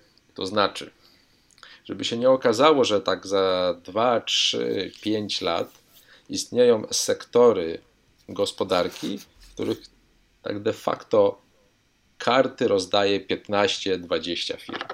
Mhm. Oczywiście z perspektywy tych 15-20 firm to jest fantastyczna informacja, natomiast jest to trochę gorsza informacja z perspektywy wszystkich pozostałych firm, które, e, no, które będą miały znakomity problem konkurowania na takim, a nie innym rynku. I jak to zrobić? Oczywiście ja nie mam odpowiedzi, bo to byłoby zbyt piękne, że miałem odpowiedź, jak to zrobić. Można tylko spróbować przyglądać się tym pomysłom, które suflują albo, albo amerykańska legislacja, albo unijna dyskusja o tym, jak to robić, albo sięgać do przykładów z historii, ponieważ mhm. bardzo, ciekawą, bardzo ciekawym mm, porównaniem, które ostatnio mi się udało znaleźć w w jednym z, w jednych z materiałów e, w amerykańskiej prasie, była próba spojrzenia na to, co, to, co dzisiaj dzieje się z dużymi, no w tym przypadku dostawcami technologii, chociaż nie tylko, no bo oni nie tylko dostarczają technologię, firmami amerykańskimi i próbowano patrzeć na to e, z perspektywy lat 1860-1890 i monopolii, jakie były wytwarzane w tamtych latach w amerykańskiej i również światowej gospodarce. Między innymi chodziło o, o, o monopol e, Rockefellera, czyli o jego firmę Standard Oil. Mhm, czyli firmę, która stosunkowo krótkim czasie zmonopolizowała doskonałą ilość rynku, na którym funkcjonowała co oczywiście no, zostało bardzo, bardzo mocno krytykowane zarówno przez, y, prawda, przez legislację, jak i przez jego przeciwników rynkowych, jak, jak i ludzi, którzy w ogóle obserwują sytuację i, i, i, i widzą, że jeżeli jest, tak, jest mamy do czynienia z takim monopolem, to to nie może być zdrowe dla gospodarki. No, na przykładzie Standard Oil to był przykład bardzo brutalny. Tam zostały podjęte decyzje o tym, żeby tą firmę po prostu wydzielić, podzielić, że ona, że ona nie może być jako, y, jako jeden stały po prostu po, połączony komponent organizacyjny, ponieważ ma zbyt dużą siłę i tą siłę trzeba jakoś zmniejszyć. No i teraz oczywiście jest bardzo niebezpieczne pytanie, czy przypadkiem tego rodzaju praktyki nie powinny się stosować do e, gigantów, którzy dzisiaj mhm. mają podobną pozycję jak Standard Oil. Sęk w tym, że o ile dla Standard Oil to była nomen omen ten właśnie oil, a w, w przypadku tych firm tym oilem jest nic innego jak dane. Czyli ilość danych, jakie one pozyskują, jakie oni przetwarzają, jest tak gigantyczna, że oni zaczynają monopolizować poszczególne sektory, w których funkcjonują, albo nie tyle monopolizować, ale je istotnie zaburzać. Czy pojawiając się w nich, rzeczywiście okazują się, że wprowadzają spore zamieszanie. No i czy można teraz sobie pozwolić na, taką, na takie myślenie, że być może powinniśmy tym filmom jakoś je podzielić, no jest kandydatka na urząd, na, na, na urząd prezydenta Stanów Zjednoczonych, ona się nazywa e, Elizabeth Warren i to jest mhm. kandydatka e, z obozu demokratycznego. Oczywiście nie wiemy, czy ona jeszcze będzie finalnym kandydatem. E, I, i, i jednym, z jej, jednym z jej mm, propozycji jest to, żeby te firmy zwyczajnie po prostu dzielić.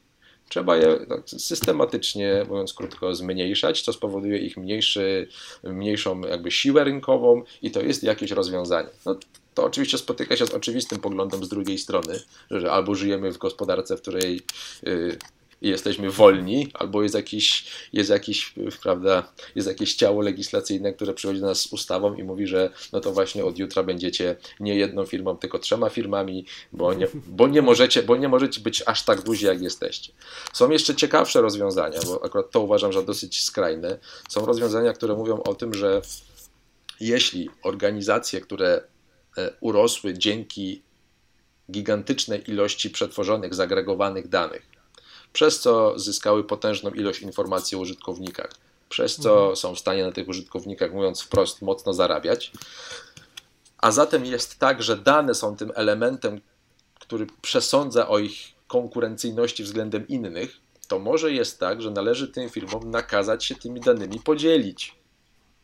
Bo jeżeli spowodujemy, że ten element, który przesądza o konkurencyjności, będzie elementem wspólnym no tak. dla wszystkich aktorów rynkowych i to zarówno dla aktorów publicznych, jak i aktorów prywatnych, czyli, czyli po prostu z, z zwykłych firm prywatnych, no to mhm. wtedy trochę wyrównujemy szanse. Ja celowo mówię trochę, bo te szanse nigdy nie będą równe, ale trochę zaczynamy je wyrównywać, ponieważ ten najbardziej e, istotny czynnik, który przesądza o tym, że ja jestem o tyle od ciebie lepszy, zostaje właściwie udostępniony wszystkim aktorom danej sceny, danej sceny, danego sektora i tak dalej.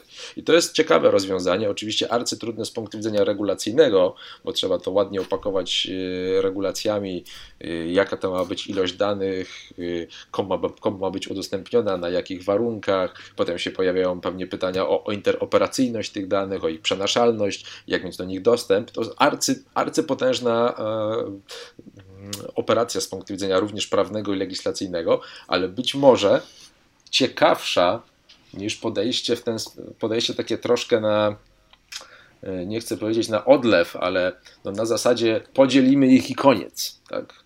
No bo mhm. to jest coś, co miało miejsce w XIX wieku, to niekoniecznie musi mieć miejsce w wieku XXI. Bardzo ciekawa sytuacja z punktu widzenia konkurencyjności i prawda, prawa antymonopolowego będzie miała miejsce pewnie stosunkowo już niedługo i to być może w sektorze finansowym.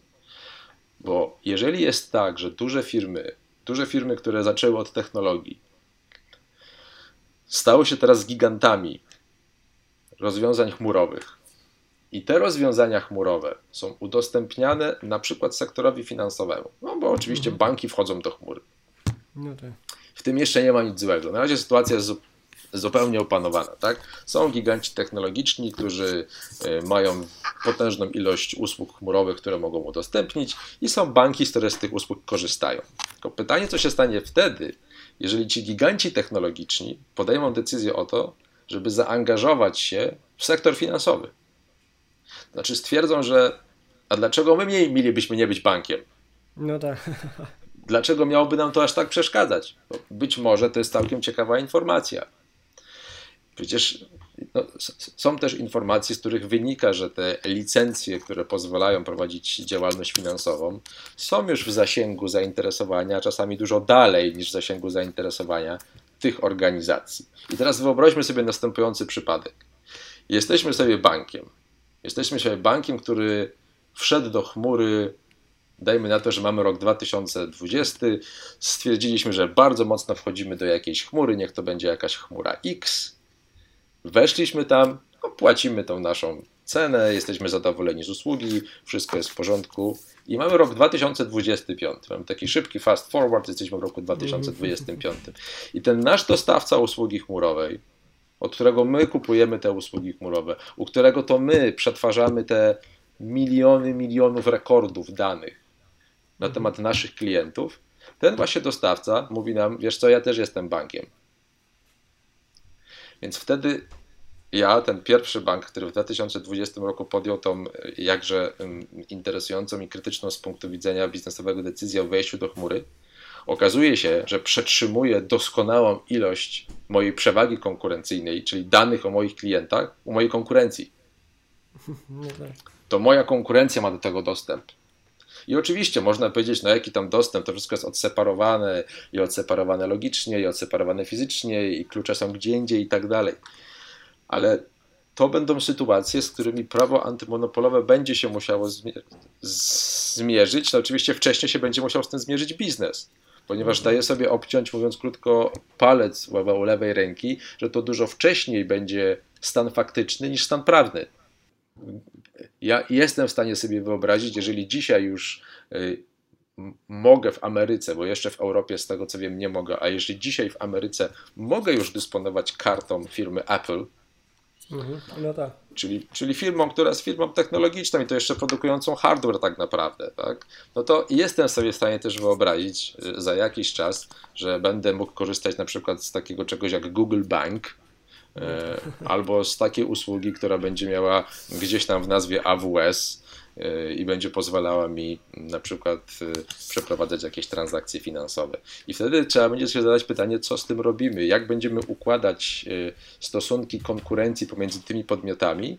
którzy na razie jest tak, że stali się fantastycznymi dostawcami technologii dla sektora, z którym zaraz będą konkurować. No to, to. Duże pytanie, to pewnie y, trzeba mieć naprawdę dużo czasu, żeby móc się nad tym, móc się nad tym wyżyć. I pewnie sporo, sporo godzin jeszcze upłynie i zanim wyjdą rozwiązania, jakieś projekty legislacyjne, które pozwolą to regulować, ale z mojej perspektywy, jako człowieka, który obserwuje sobie technologię, obserwuje sobie e, próbę nadążania regulacji za technologią, bo regulacje zawsze będą te wtórne względem technologii. One nigdy nie są przed technologią, zresztą całe szczęście. Ja nie chciałbym żyć w świecie, w którym regulacja jest wcześniej niż technologia. Tak? jednak, jednak, jednak wolę taki porządek rzeczy, który jest obecnie, ale z mojej perspektywy jest fascynujące patrzenie na tę historię, ponieważ ta dynamika, ta, ta, to, to tempo jakby połykania przez pewne podmioty wybranych sektorów jest, jest, jest fascynująca. To są, to są wejścia, które, okazuje się, że oni wchodzą i za 2-3 lata tak naprawdę już konkurują tylko między sobą. Bo już byli w stanie tak bardzo zmodyfikować, aby zredefiniować funkcjonowanie danego sektora, że tradycyjni gracze muszą się z tego sektora wynieść. Zresztą ktoś, ktoś, ktoś ostatnio bardzo celnie powiedział, że jeżeli mielibyśmy porównywać y, bankowość, czyli tradycyjne banki do big techu, no to ten ktoś powiedział, że on stawia wszystko na big tech. Z tego powodu, że big tech to jest tak naprawdę organizacją, która ma dostęp do większej ilości danych niż banki, masa rekordów, a co ważniejsze, niezwykła kompetencja w operowaniu tymi rekordami, czyli możliwość pracy na tych rekordach. Oni wiedzą, jak te dane przetwarzać, wiedzą, jak z tych danych wyciągać informacje. Bo co z tego, że bank ma big data, mhm. kiedy oni mają smart data? Oni wiedzą, jak spowodować, żeby z tych danych wychodziły informacje, które są ważne dla ich biznesu. Powtórę, nierzadko, a najczęściej z reguły mają więcej pieniędzy niż banki to są firmy o większych wycenach niż bankowość. Czyli no, nie mają problemu w tym, żeby sięgać do swoich y, kieszeni. I to kieszeni czasami takich bardzo, mówiąc, mówiąc tylko kolokwialnych, bo to są pieniądze, które są rodzone na rachunkach bankowych. Po trzecie, to są, to są firmy, które są, y, też mówiąc jeszcze raz staropolszczyzną, oni są digital native. Oni nie mają nawisu pewnej 60-letnio, mm, 70-letniego funkcjonowania poza technologią. Oni zawsze funkcjonowali w, jakby w świecie technologicznym. Co więcej, oni często go wymyślili, oni byli jego współtwórcami. Więc im się dużo łatwiej jest dostosowywać do coraz to nowych trendów, ba czasami te trendy więc wytwarzać. Po trzecie, no, wszystko o nich można powiedzieć, ale nie to, że mają pewne braki kompetencyjne. Mają na pokładzie najlepszych ludzi świata. A nawet jeśli ich nie mają, to mają wszystkie pieniądze, żeby je kupić. No tak. No, mając takie, a nie inne możliwości y, z punktu widzenia finansowego. Więc wyobraźmy sobie teraz sytuację, że to się jednak zacznie dziać. I moim zdaniem to będzie niezwykle fascynujące. Będzie niezwykle fascynujące, bo, bo, bo bankowość y, Kiedyś się mówiło, że bankowość się boi fintechów, że fintech może przyjść i tam zrobić, namieszać w branży i tak dalej. I przyszedł fintech i ten fintech na razie niewiele pozmieniał. Tak? No, są organizacje, które e, dzięki tam, dyrektywie PSD2 mogą, e, mogą trochę uszknąć tej bankowości, ale de facto rynku to nie zdemolowało. No, w żadnym no tak. wypadku nie, to, to nie zdemolowało rynku. Nawet można powiedzieć, że w cały czas beneficjentem tej sytuacji jest cały czas ta tradycyjna bankowość. Ale jak już przyjdzie Big Tech, no to wtedy może być trochę inna sytuacja, bo oni mają te wszystkie karty, te wszystkie asy w rękawach, o których mówiliśmy.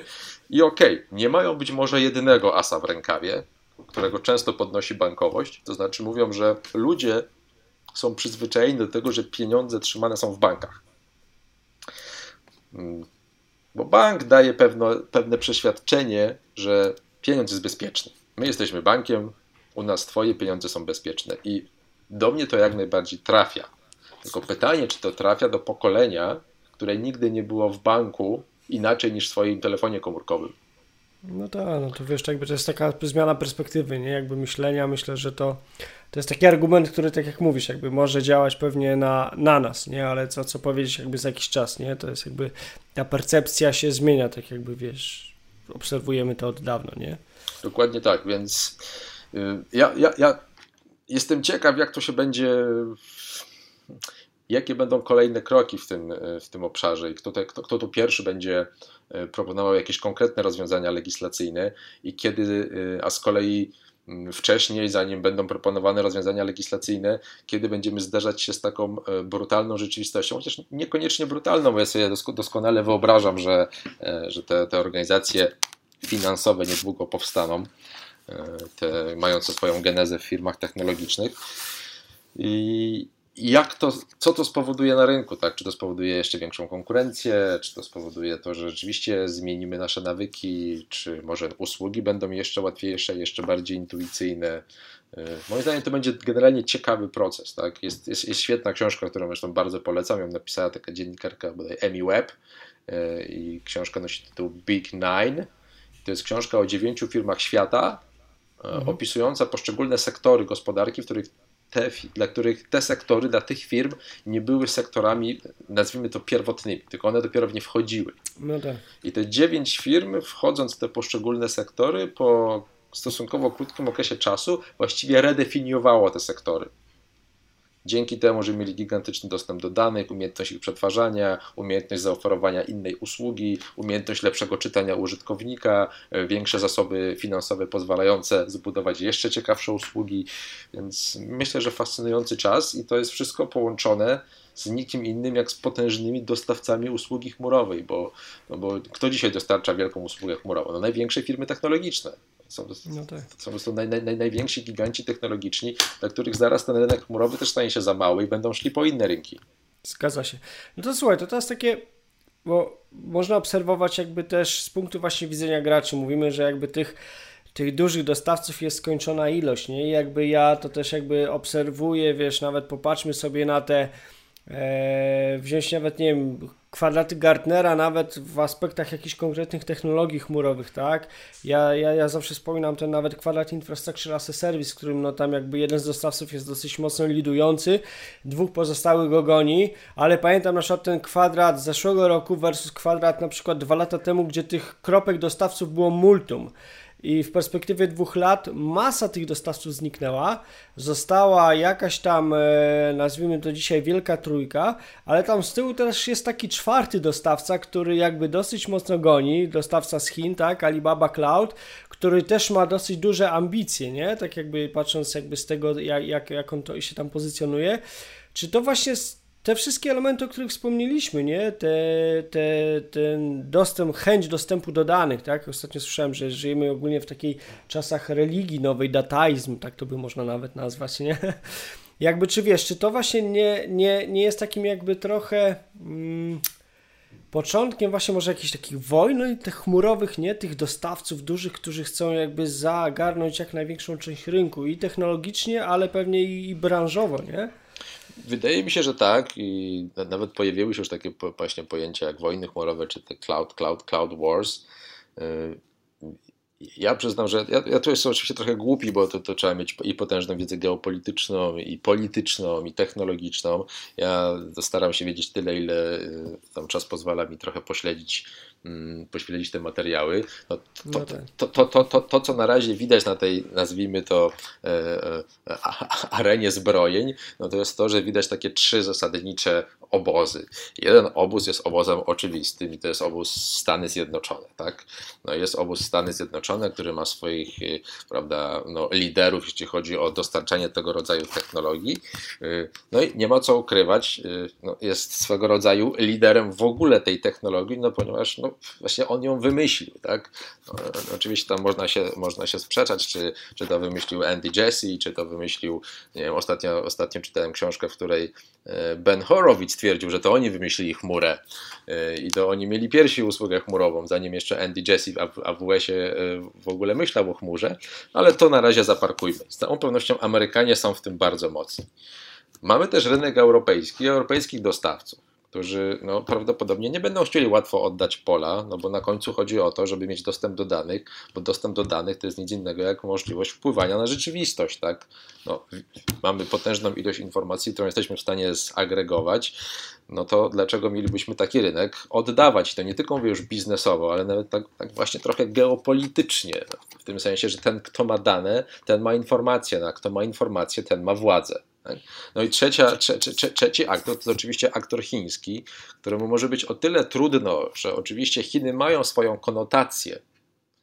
Bo to nie trzeba być jakimś gigantycznym specjalistą, żeby, y, żeby y, no, z dużą dozą prawdopodobieństwa stwierdzić, że jak ktoś będzie stał przed wyborem, czy chcesz wpuścić swoje dane do dostawcy z Europy czy ze Stanów Zjednoczonych, czy do dostawcy chińskiego, no to raczej wybierzesz ten, te, te, te, te pierwsze dwa, dwa wybory niż dostawcy chińskiego, no bo ci od razu otwierają w głowie takie e, nie, nieprzyjemne prawda, kalki myślowe typu, e, że jednak Chiny e, to może nie jest jednak ta, mm, ta bajka, którą ja w przypadku, szczególnie w przypadku danych, z którą ja bym chciał mieć coś do czynienia. Niemniej, nawet jak zaparkujemy Chiny, no to mamy Stany Zjednoczone przeciwko Europie. I jak patrzymy na dostawców, tam pewnie mamy fajnego włoskiego dostawcę, mamy francuskiego dostawcę, to ma się wrażenie, że powstaje taka swego rodzaju koalicja, która ma spowodować, że jednak ci amerykańscy dostawcy, czyli de facto Ameryka, nie zdominuje jednak aż tak bardzo tego europejskiego teatru działań. I pytanie, jak to się skończy, oczywiście, prawda? Bo no, teraz budzimy się w rzeczywistości, kiedy region w Polsce oczywiście ma Google i Microsoft, czyli to są amerykańskie organizacje, e, ale było wiele szumu wokół tej, tej słynnej Cloud Act, tak? czyli tej, tej, tej ustawie amerykańskiej, której nagle podniosło się wielkie larum, że to jest ustawa, która ma spowodować, że e, e, amerykańskie służby będą miały prawda, dostęp do danych i informacji na temat użytkowników europejskich, więc dużo lepiej jest korzystać z europejskiej chmury ponieważ europejska chmura będzie no, w oczywisty sposób wyjęta spod Cloud Act. Czyli ta narracja już pokazuje, że widzisz, masz chmurę europejską, masz chmurę amerykańską. No to jest taka jakby wojna o, o to, kto, mm, nie chcę powiedzieć narzuci odpowiedni standard, ale kto wygra tą większą ilość danych, tak? No bo na końcu pewnie ta sytuacja sprowadza się e, do tej ilości danych, jej kontroli, możliwości jej przetwarzania i możliwości czerpania informacji z nich. Oczywiście nie chcę powiedzieć, że tam te wszystkie dane są prawda, przeglądane, przetwarzane i tak dalej, bo z całą pewnością tak nie jest, ale jednak są sytuacje skrajne, w których y, prawda, organizacje y, typu typu prokuratura, y, typu służby specjalne no mają swoje specjalne uprawnienia, kiedy mogą wystąpić o dane po to, żeby zweryfikować je w celach wyższego, wyższego bezpieczeństwa. No i lepiej wtedy pytanie, gdzie te, gdzie te dane lepiej, żeby były, czy żeby one jednak były w Stanach, czy żeby w Stanach czytaj u dostawców amerykańskich, czy może mhm. jednak dostawców europejskich. Z, zobaczymy. Bardzo, bar, bardzo ciekawa sytuacja. To ostatnie orzeczenie, mm, które miało miejsce w Trybunale Sprawiedliwości Unii Europejskiej, które de facto zdemolowało sposób transferu danych do Stanów Zjednoczonych, bo się nagle okazało, że my nie mamy podstawy prawnej, która mhm umożliwiała nam transferowanie danych do Stanów, no tu się mówi, że to jest pewien, mm, pewien ruch, który będzie miał istotne konsekwencje geopolityczne, prawda? bo teraz y, de facto nie do końca wiadomo, co robić, no bo co, czy, czy należałoby wstrzymać usługi, które transferują dane do Stanów Zjednoczonych? No nic takiego się nie stało bo y, wiem, usługi, z których wszyscy korzystamy na co dzień, dalej z nich korzystamy, czyli te dane dalej są transferowane. Tak? No tak. Y, natomiast jest to, jest to ruch, który mocno, mm, że tak powiem, zatrząsł tą sceną i pokazał, że jest trochę inne myślenie o bezpieczeństwie danych w Europie, a troszkę inne myślenie o bezpieczeństwie danych w Stanach Zjednoczonych. I jeżeli to się nie uspójni, to będziemy mieli do czynienia z takimi sytuacjami, jakie mamy, mamy teraz na stole, czyli ciało unijne mówi, że dane na dzisiaj nie mają podstawy, właściwej podstawy prawnej, żeby je transferować do Stanów Zjednoczonych. No to tak jest, tak wiesz, z czystego pra prawnego punktu widzenia to jest totalna rewolucja. To się okazuje, że coś mogłeś robić, bo byłeś przekonany, że masz porozumienie, prawda, sankcjonowane pomiędzy y, dwiema, dwoma dużymi międzynarodowymi graczami i nagle się okazuje, że e, przychodzi, e, przychodzi Trybunał i mówi, że tego porozumienia nie ma, więc nie masz podstawy do transferu. No, czy masz, mhm. czy masz wstrzymać usługi? Czy masz, y, co, co masz teraz zrobić? No tak. tak? I, I to jest, nie chcę powiedzieć, że to jest jakiś element gry geopolitycznej, ale to jest ewidentnie coś, co pokazuje, że jest trochę inna filozofia myślenia o bezpieczeństwie danych w tym kręgu cywilizacji europejskiej versus to, co się dzieje w Stanach Zjednoczonych. A umówmy się, że to jednak y, no to nie jest aż tak, to nie są aż tak odległe od siebie sposoby myślenia e, o o danych i w ogóle o tym, y, czym my się otaczamy. No, że gdyby, gdyby zestawić Chiny i Europę, no to te, te, te różnice są duże, ale Stany Zjednoczone i Europa, no to są jednak takie dwa ciała, które do siebie bardziej lub mniej orbitują. A okazuje mhm. się, że w kontekście danych tu jest taka różnica, że Trybunał Sprawiedliwości Unii Europejskiej właśnie wywraca podstawę prawną, która pozwalała ci te dane do tej Ameryki transferować.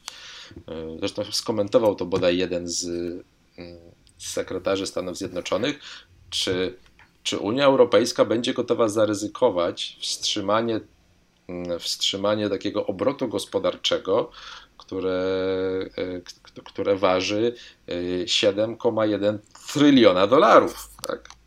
Bo jeżeli wstrzymamy transfer danych, wstrzymamy usługi, znaczy, że wstrzymujemy przepływ tych, tym, co się z tym wiąże, czyli przepływ pieniądze.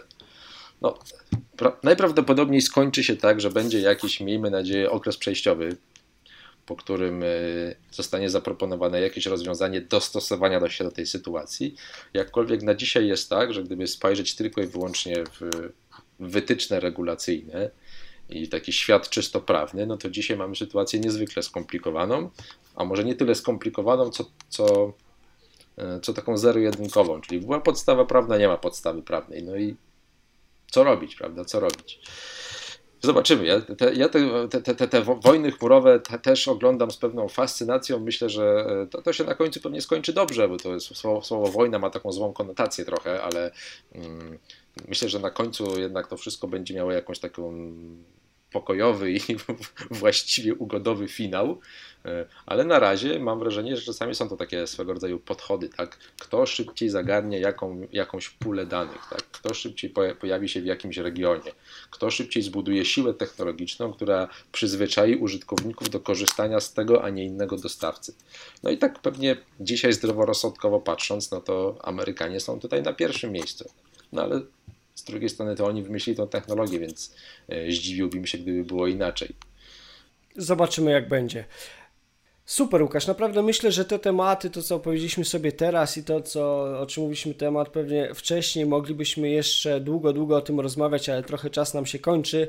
Aczkolwiek nie ukrywam, że jak będzie zainteresowanie, zawsze gdzieś tam jakiś jeszcze inny temat, będziemy mogli trochę pewnie wejść w głębiej. Jeśli coś Was będzie konkretnie interesowało, to wszystkim wiadomo, możecie zwrócić się do Łukasza. Łukasz jakby na co dzień zajmuje się w pracy tego typu, tego typu tematami i na pewno Waszej firmie czy Waszej organizacji może pomóc. Piszcie też w komentarzach, jak jakby pod postem, jak, jak coś będzie Was konkretnie interesowało. I na koniec, Łukasz, jeszcze tak z punktu widzenia, gdzie można Cię znaleźć w internetach, nie? Bo jakby też jakby kojarzę Ciebie, że Ty jesteś też dosyć aktywny, czy tam na i różnych konferencjach, eventach występujesz, opowiadasz, też tam jakby dzielisz się tego typu rzeczami, gdzie Cię głównie można znaleźć. Mnie jest najłatwiej złapać pewnie przez y, nomen omen społecznościowo-chmurowy portal LinkedIn. Tam, tam, tam są de facto wszystkie moje dane, które prawda, odważnie upubliczniłem, czyli jak sobie wejdziecie na moją, e, wejdziecie sobie na mój profil, to po kliknięciu w informacje tam jest do mnie mail, jest i, i, i mail i, i podaje się, dobrze pamiętam, telefon, więc to jest najprawdopodobniej najbardziej właściwe źródło dotarcia do mnie. Mm, czasami się pojawiam na Twitterze, ale Twittera nie, nie, nie korzystam z niego do, e, do wymiany informacji takiej e, mhm. użytkownik do użytkownik, raczej traktuję go jako swego rodzaju źródło informacji dla siebie. E, no tak. Więc do mnie najłatwiejszy dostęp to jest e, LinkedIn i na LinkedInie jestem dostępny i wydaje mi się, że to moje SLA, jeśli chodzi o responsywność, jest, jest stosunkowo wysokie. Okej, okay, no widzisz właśnie o SLA żeśmy dzisiaj dużo nie mówili, a to jest też myślę, że taki dosyć interesowny. Trzeba bardzo uważać, bo w umowach chmurowych pamiętam były czasy, pamiętam były czasy i na to bardzo warto już tak na koniec bardzo zwracać uwagę. E, niektórzy dostawcy piszą, że ich SLA jest e, e, mhm. design for, a niektórzy dostawcy piszą, że ich SLA jest mhm. guaranteed. No i oczywiście jest zasadnicza tak. różnica pomiędzy tym, że coś jest zaprojektowane pod takie, a nie inne SLA, a coś jest gwarantowane. Tak? No i mieliśmy kiedyś taki przypadek, w którym ten konkretny fragment wzbudził pewne zaniepokojenie po stronie klienta, ponieważ no albo mi coś gwarantujesz, albo tylko mówisz, że to zaprojektowałeś pod, taki, pod takie SLA. E, więc to, to tak na koniec bardzo, bardzo, bardzo rekomenduję wczytywanie się w takie, w takie słowa, e, które znajdują się w tych umowach chmurowych.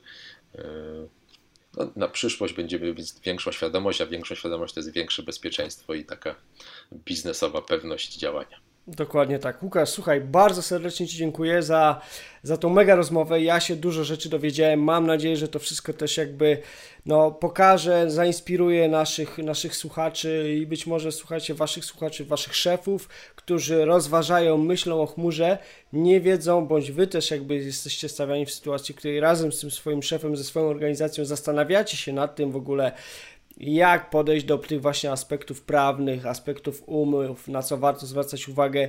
Mam nadzieję, że to tutaj e, dużo Wam pokaże i jakby uzmysłowi. Łukasza też wiecie, gdzie można łapać, jakby były, będziecie potrzebowali pomocy, bądź będą jakieś pytania.